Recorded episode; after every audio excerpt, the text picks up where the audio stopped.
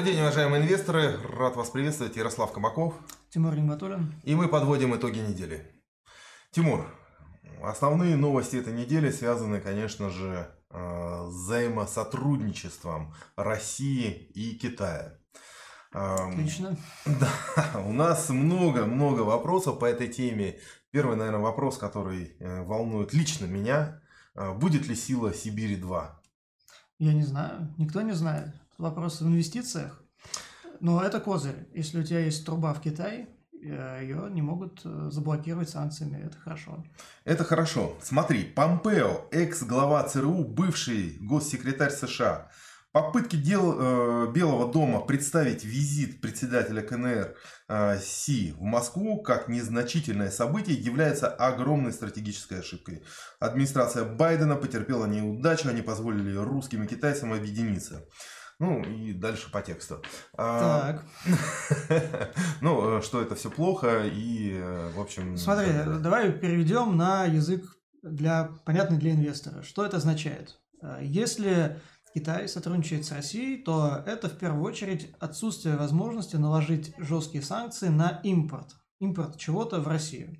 Для инвестора, который, ну, или для спекулянта, это транслируется следующее, что компании, ориентированные на внутренний спрос, компании, ориентированные на курс э, рубля, они, имеется в виду экспорт-ориентированные, которые выиграют от слабого рубля, они э, получат больше преимуществ, потому что при прочих равных будет больше импорт, и больше давления на рубль. Я это так интерпретирую. И экономика будет работать относительно стабильно, потому что есть критично важный импорт. Критично важный импорт. Покупать или продавать, Тимур? Критично важный импорт. Наших экспортеров. Но э, тут зависит от экспортера. Надо читать отчетности. Вот, кстати, есть свежие отчетности. Поговорим об этом чуть дальше. Еще было заявление господина Путина о том, что взаиморасчеты э, с э, третьими странами э, будут осуществляться в юанях. И таким образом российский рубль может стать квази-юанем.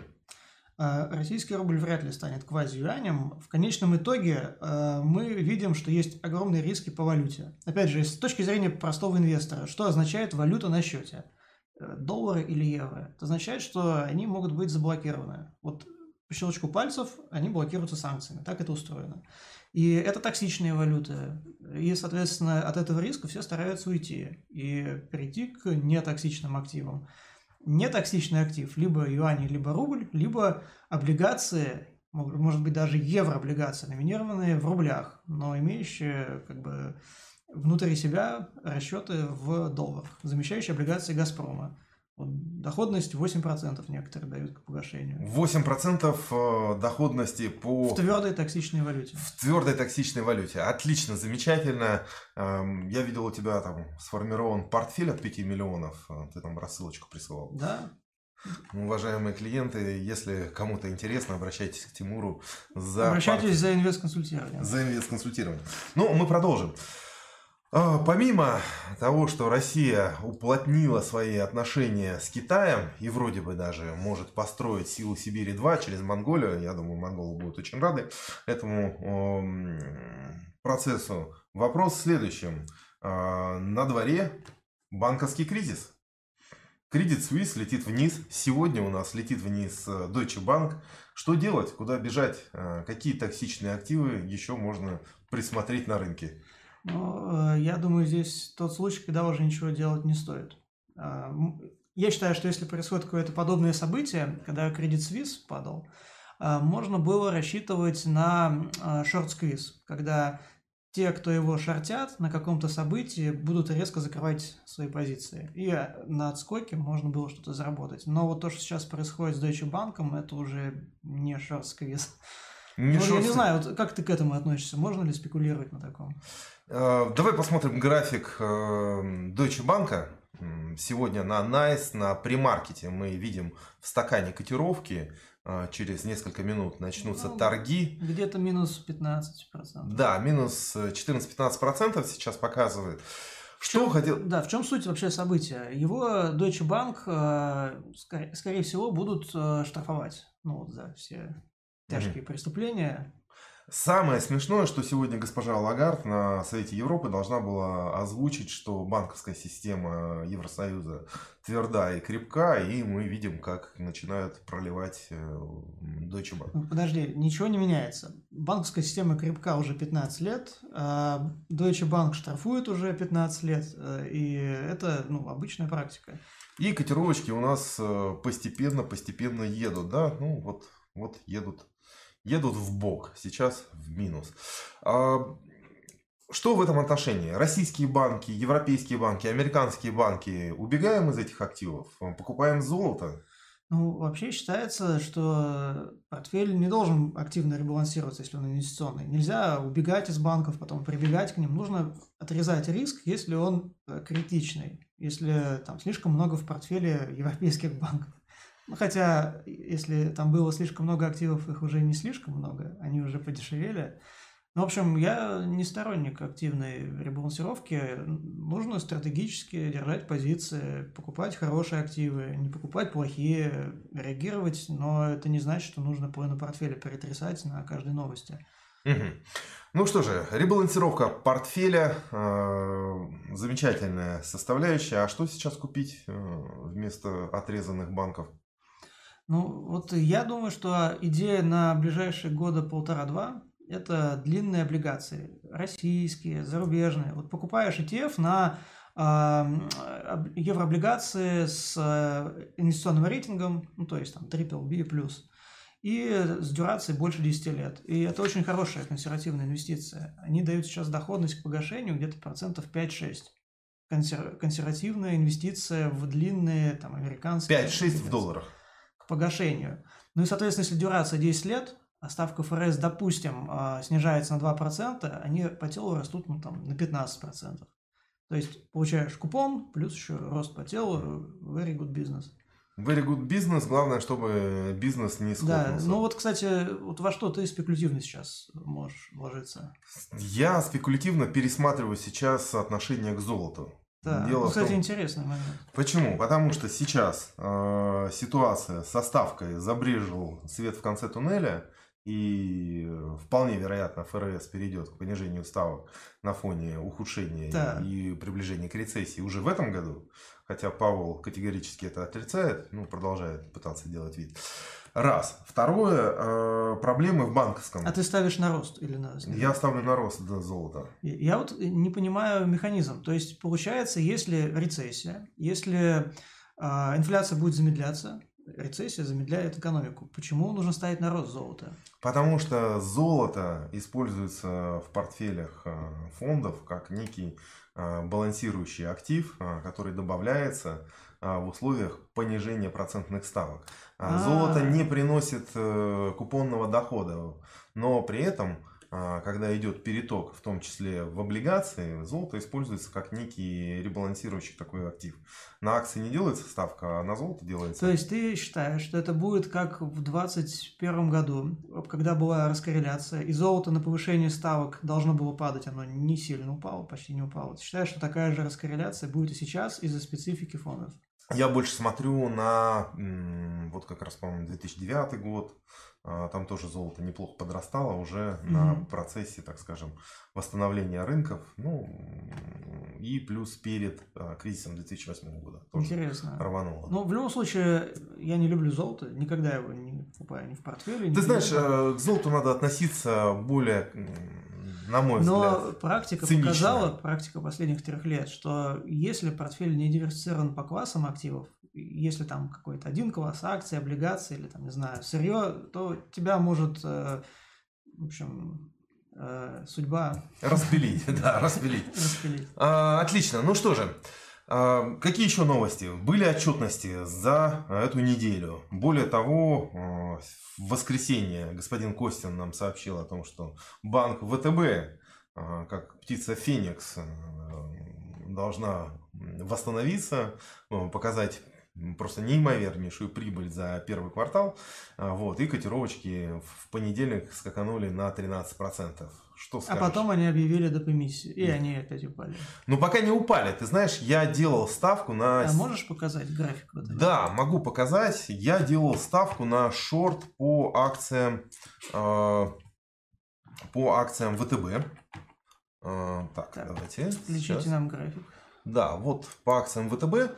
И ты знаешь, не оправдались мои ожидания. То есть я э, Ну вот же падают. в понедельник, вторник, да, открывал, даже во вторник открывал короткие позиции и ждал, что все-таки мы ну, уйдем пониже на допке и, и как-то мы все-таки удержались на текущих уровнях.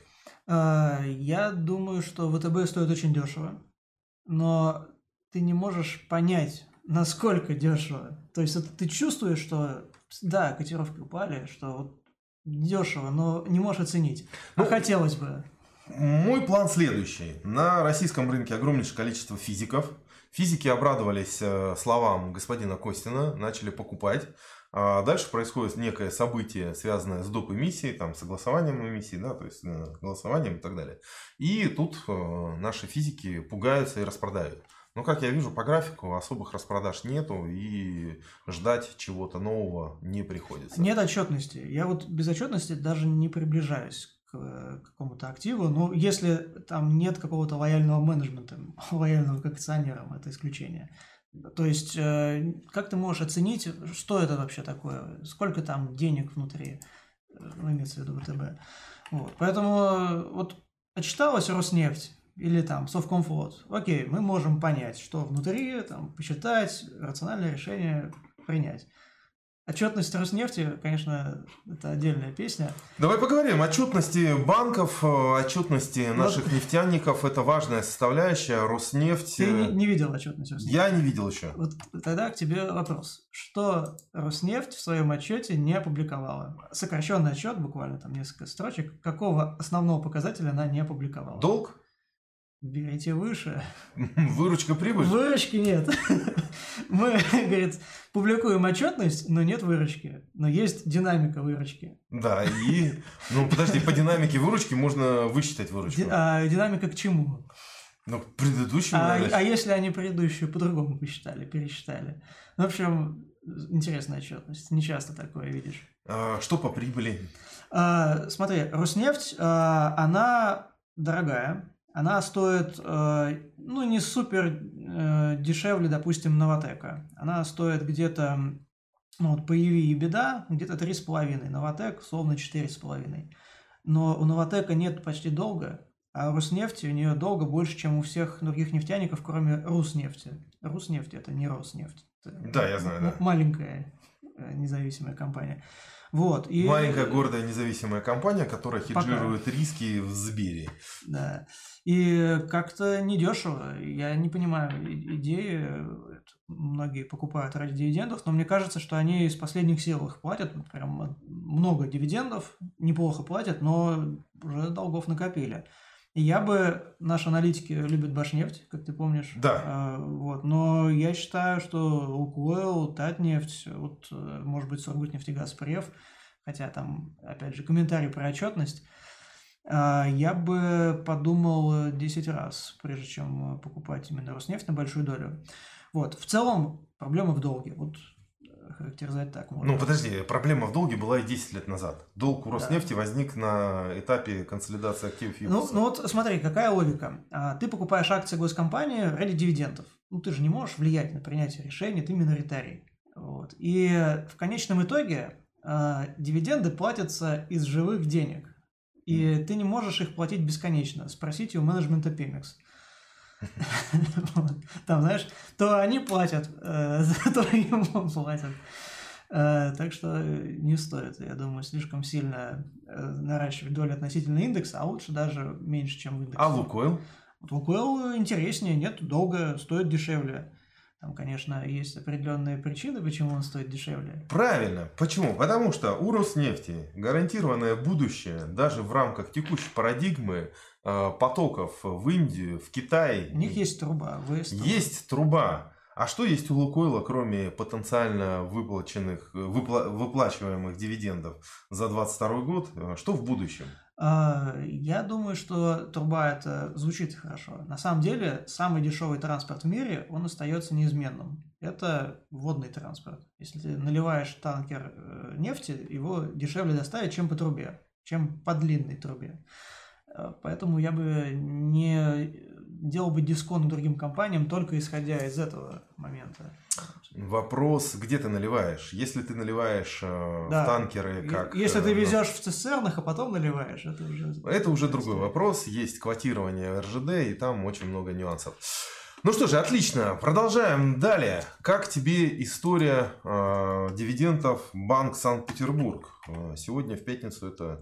Я, честно, не успел почитать отчетность, не могу тебе сказать. Они хорошо относятся к акционерам. Они платят на У них- обыкновенную акцию 21 рубль э, дивидендов. У них хорошие акционеры, у них хорошая AR-служба. Ну, мое почтение, это не ирония. И они платят много дивидендов. Но я не думаю... Это не очень большой банк, специфичный. Ты не можешь его купить в портфель на большую долю и считать, что портфель низкорисковый. То есть, э, ну, надо изучить. Лично я считаю, что по цене и по перспективам тот же Сбербанк выглядит поинтереснее. Так, что еще у По нас? зарубежным компаниям можно обсудить. Ну, А отчетность Мечела? Операционный А, В результат. отчетности Мечева нет, ну она операционная, нет э, ни одного плюса, одни минусы. То есть все, что там добывает, все падает. Куда ни копни. Но обещают добывать больше, э, потому что, ну, кто в теме истории, в истории с Мечелом, потому что они там закупят грузовиков, и все будет хорошо, но это предание уже не один год. Окей. Так, Тимур, я предлагаю собраться для того, чтобы ответить на вопросы наших подписчиков. Вы спрашивали, Тогда мы задавай- отвечаем. задавайте, ответим. Да, задавайте. Нам задавали вопросы, связанные с депозитарными расписками. Депозитарные расписки у нас... э, Ой, это моя любимая тема. Да. Э, Кстати, сегодня э, Русагра и... В общем, на казахстанской бирже начинают обращаться, с Лондона уехали, все переместились в Казахстан. Э, Что с депозитарными расписками? Э, Five, Это Global очень Trans. интересная тема. Э, Тут много моментов. Один из главных, вот, который почти почему-то никто не подсвечивает, не видит. Ты не можешь купить расписки в большинстве российских брокерских компаний. Потому что расписки формально иностранные ценные бумаги. Ты приходишь, хочешь купить, а не можешь. Нельзя. Можно фьючерсы купить.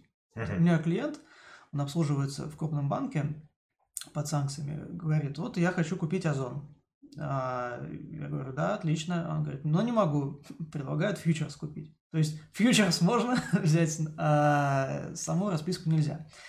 Если ты не можешь их купить, то это сильный, а, э, сильное сокращение спроса. А Это очень сильно давит на котировки. И получается так, что если компания торгуется в виде расписок, а потом редомицилируется и торгуется в виде акций, ее внезапно может купить большой объем инвесторов. И эффект может быть такой же, как при замещающих облигациях, там, не знаю, Газпрома. Сразу гэп вверх на несколько десятков процентов. Как это бывает на самом деле, можно посмотреть, э, ну, допустим, на акции Европейского медицинского центра. А, Она, если ты выведешь, э, сильно выросла на изменение э, держателя депозитарных расписок. При редомицеляции эффект будет еще более выраженным. EMC, по-моему. Не, не может найтись. Ну ладно, не принципиально. А, то есть, а, это первый момент. Второй момент. А, эти компании копят дивиденды. Вот что-то вроде Сбера. То есть Сбер не платил, а потом взял и распределил накопленную прибыль а, за вот годы, когда он ее не выплачивал. И эти компании, они в целом хороший бизнес. То есть Русагро, а, м, там, не знаю, даже, по-моему, Озон сейчас прибыльным становится. Они копят деньги. И многие из них готовы будут выплачивать их в виде дивидендов. Ну вот Эталон так точно может э, выплатить, э, там, не знаю, впечатляющую доходность. Диви- Девелопер. Да, девелопер. Ну, веришь ли ты в девелоперов? Вопрос. Ну, э, нужно понимать э, специфику отрасли. Ну, окей, давай э, про них обсудим. Э, вот российский рынок э, ди- э, первичной недвижимости, он очень фрагментирован. Даже ПИК, э, как бы исполинская компания, она занимает небольшую долю. И когда условия ужесточаются, маленькие девелоперы свои проекты отдают им за бесценок. Плюс уходит с рынка много а, зарубежных девелоперов. Вот этот эталон, он купил норвежского, по-моему, девелопера за треть рыночной цены. Вот я считал, он, дело в том, что в отчетности опубликовал. Да-да-да, это был, да, И, с одной стороны, тут много негатива, что, там, дескать, ставки высокие, пузырь на рынке, а с другой стороны, мы же не про, не про рынок говорим, а мы про отдельные бизнес-кейсы. И эталон дешево стоит, и как бизнес он неплох. В любом случае, э, нужно делать портфель и мыслить портфельным подходом. Ну что же, э, хотелось бы еще подвести итоги, связанные с повышением процентных ставок. Э, ФРС у нас повысил на 25 базисных пунктов. Российский центральный банк не повысил процентную ставку. Кстати, вот я смотрел, форварды уже дают, что ФРС не будет повышать в мае ставку. То есть все, конец. Там почти 50 на 50. Там. Ну, вот э, почти. Почти, да, почти. А, что по российской экономике, какие ожидания? Ты все так же ждешь рубль по 200, дыру в бюджете да. и коллапс в экономике? Нет, такого не говорил. Что значит коллапс Ой, извини, я перепутал. Э, ты меня перепутал с другим спикером, который по 200 рублей ждет. Смотри, ну, во-первых, Инфляция. Смотри за руками. Было 11%, а стало 3%. Да. Очень удобно. Ну, база, база. Мы прошли э, пик э, инфляционный, и теперь а, база у нас маленькая. Вот. А, я думаю, что это психологический эффект, но он всем заметен. Ты сегодня смотришь, э, вот, да, 11%, ориентируешься на доходность акций, чтобы они тебе давали там двузначную доходность, не знаю, дивидендную. А потом будешь смотреть, что инфляция 3%. И для тебя ценность дивидендов Сбера будет гораздо более высокой. Сбер по 300? Ну, кто знает. А, суть в том, что низкая инфляция – хорошо. Вопрос, насколько она низкая и насколько стабильно низкая. Будет ли рост денежной массы ее разгонять? Будет ли ослабление рубля разгонять? Я думаю, да. Я думаю, что ближе к 10 даже может разогнаться к концу года. Но это не апокалипсис, это то, что просто разумно закладывать э, в оценку стоимости активов. Почитай в Википедии значение дефляционная спираль. Дефляционная спираль э, подразумевает, что падает спрос. Но... Я думаю, что у нас скоро спрос э, вообще выродится. Ты когда последний раз, не знаю, ресторан бронировал, падает спрос? Тут э, негде сесть, поужинать. Ну, у так свои проблемы. А вот у большей части населения, я думаю, немножечко другие проблемы, связанные с доходами и в том числе с экономическим ростом у нас все-таки достаточно большое количество иностранных э, компаний ушло с рынка, и замещение бизнеса бизнесом у нас проходит очень медленно. Э, давай предметно обсудим. А что значит э, снижение спроса? Мы должны видеть это сейчас какие-то признаки этого снижения спроса. Классические признаки. Высокая безработица, то есть люди меньше работают, меньше зарабатывают, больше экономят – безработица на исторических минимумах. Никогда в истории России. Да, но у нас очень большая скрытая безработица. Ну что значит скрытая? А где безработные, где... Да, у нас по безработице в США 25 параметров, которые отражают Вообще-то и рабочую неделю, и... Безработица считается по методологии МОД, Международной организации труда. Они вот ходят по улице и опрашивают. Может, они, конечно, у нас э, по Настасинскому переулку ходят и опрашивают, но вот в целом э, у всех есть работа. Работа есть, э, доходов нету. Ну вот, тогда смотрим на реальные располагаемые доходы. Они, ну, как бы поснизились, но чуть-чуть, там, на процент. То есть, как бы, тоже не проблема. Не проблема. Денежная масса вот растет. Э, я думаю, что какое-то сберегательное потребление есть. Ну, как бы люди склонны на всякие потрясения реагировать, но я не вижу какого-то ну, эпичного уровня экономии. Вот, и поэтому такие опасения возникают. Есть э, вопрос, связанный с закредитованностью, в том числе по ипотеке. У нас там некий пузырь, ну или наметки на пузырь присутствуют. Вот, кстати, да, э, я не понимаю, в чем суть, почему все так этот пузырь обсуждают. Вы пузыри не видели в США в 2008 Вот там вот пузырь был когда Э, как в этом фильме Big, Мы это видели. Big Short, где э, вот эта танцовщица приходит общаться с клерками из финансового банка, говорит, вот у меня три дома, я купил ипотеку. Это правда, это правда, и это действительно модель, которая там... 10% там ВВП, по-моему, или 20 э, объем ипотеки, ну не 150. Ну, в общем... Но я... у нас немножко другого а, плана. Если а, ну... в США зарабатывали на ипотечном буме физики, у нас здесь зарабатывают банки. Банки зашивали... Согласен. Маржу. Вот это, кстати, это большая проблема, а, потому что ну, мы обсуждали это уже, что да. с двух сисек, говорится. И это проблема, которую видит у нас Минфин Центральный банк. доплачивает Дальше, по товарам длительного пользования. Смотри, э, квартиры остаются в недосягаемом поле по большинству крупных городов. А доходы, ты говоришь, на 1% снизились. А процентные ставки остаются достаточно высокими. Дальше, следующий момент. Автомобили. Товар длительного пользования. Насколько выросли ну, автомобили за последние два года? По сердцу, Ярослав, не, не надо. Я, не надо. я продолжу сейчас, да. А. Насколько выросли автомобили? Тяжело. Ну вот э, в статистике ЦБ мы видим, что у нас там стоимость автомобилей выросла. Мало того, что они сузилась предложение. Подожди, кто-то сегодня сказал, по-моему, э, Дмитрий Медведев, Ага. сказал, что москвич за 3 миллиона дорого. Ну, да ладно, ему дорого уже. Мне, мне вот дорого. В стране начинается кризис, если э, господину Медведеву за 3 миллиона... Тебе это вот, небось, хорошо, не надо машину менять. Я слышал, что их отозвали все, потому что неправильный перевод был с китайского. В общем, это печальная тема. Я как э, пострадавшая сторона не могу. Окей. Эм, товары длительного пользования здесь у нас остаются вне досягаемости большей части населения.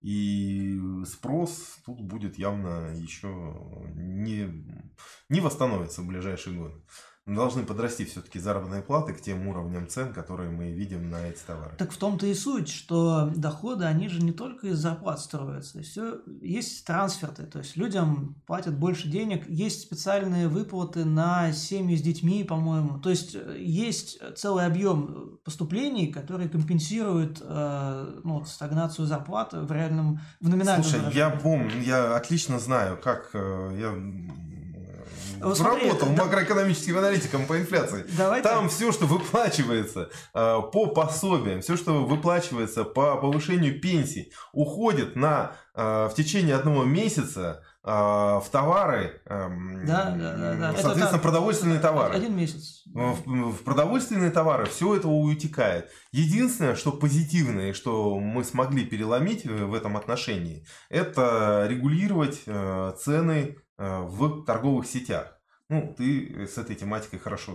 Ну, я, конечно, не регулировал. Да, я имею в виду, ты покрывал этот сегмент. Давай, вот мой основной тезис. Я считаю, что акции российские – это лучшее вложение из того, что можно... Я с этим с тобой полностью согласен. Вот, потому что любые эти сценарии, что мы обсуждаем, э, ну, почти любые, они подразумевают, э, что, буд... что компании будут зарабатывать больше прибыли потому что они, во-первых, на слабом рубле зарабатывают, потому что индекс МВБ – это экспортоориентированный, э, экспортоориентированный актив. Они будут зарабатывать на ускорении инфляции, потому что э, запаздывают с индексацией своих зарплат, а, соответственно, выручку сразу наращивают. То есть, я думаю, это хорошая история. И Росстат подтверждает это. В кризисный 22 год э, компании почти не потеряли в прибыли. То есть, если мы там вычтем «Газпром» какой-нибудь условный, по понятным причинам, мы увидим, что все остальные компании неплохо заработали. И тогда, вот в конце 2022 года, уже было понятно, что нужно брать российский рынок, Сбер, что это как бы прокси на российскую экономику, оно себя будет хорошо чувствовать. Отлично. На этой позитивной ноте я предлагаю подвести итоги, подведению итоги, подводимым итогам. Все будет хорошо, следите за диверсификацией. Следите за диверсификацией, следите за нашими выпусками, пишите вопросы, мы с удовольствием ответим на все. А, Всем пока, удачных инвестиций. До новых встреч.